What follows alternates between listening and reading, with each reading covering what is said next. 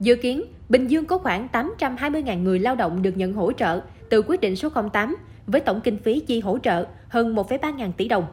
Thế nhưng đến ngày 12 tháng 8, Bảo hiểm xã hội tỉnh mới tiếp nhận được 580.000 hồ sơ của người lao động xác nhận để hoàn thiện hồ sơ, xin hỗ trợ.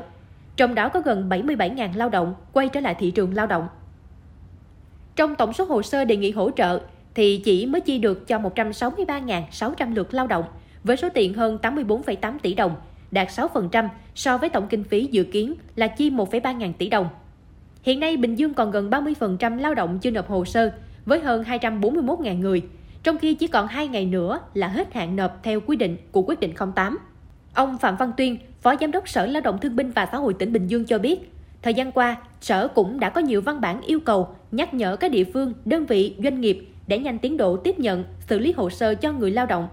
Thế nhưng trong quá trình thực hiện lại phát sinh các vấn đề. Chậm là từ khi mà đã xác nhận, thì các cái chủ nhà cho thuê và nhà trọ cũng rất ngại xác nhận vì họ phải ghi cái số căn cước công dân và số điện thoại trên cái tờ đơn xác nhận đó. Cho nên họ sợ cái trách nhiệm pháp lý. Cái thứ hai nữa, khi thu nhận lại các cái mẫu đơn đề nghị này thì các doanh nghiệp cũng chậm ngại rồi cái trách nhiệm pháp lý. Chậm là do các cái phòng lao động thương binh xã hội, các huyện thị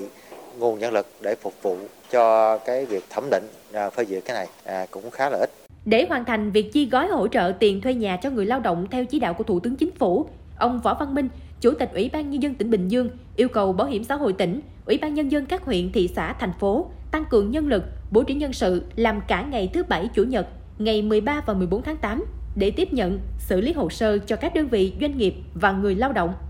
Chủ tịch Bình Dương chỉ đạo Ủy ban Nhân dân các xã phường thị trấn kiểm tra giám sát các tổ chức cá nhân có liên quan đến việc xác nhận đơn của người lao động, thuê nhà trọ, khẩn trương thực hiện đúng trách nhiệm trong việc xác nhận đơn, đảm bảo kịp thời, đúng thời gian quy định. Đơn vị, cá nhân nào không hợp tác gây khó khăn trong việc xác nhận đơn của người lao động thì xử lý nghiêm theo quy định. Trường hợp để hồ sơ chậm trễ, thủ trưởng các sở ban ngành địa phương có liên quan phải chịu trách nhiệm trước chủ tịch Ủy ban nhân dân tỉnh.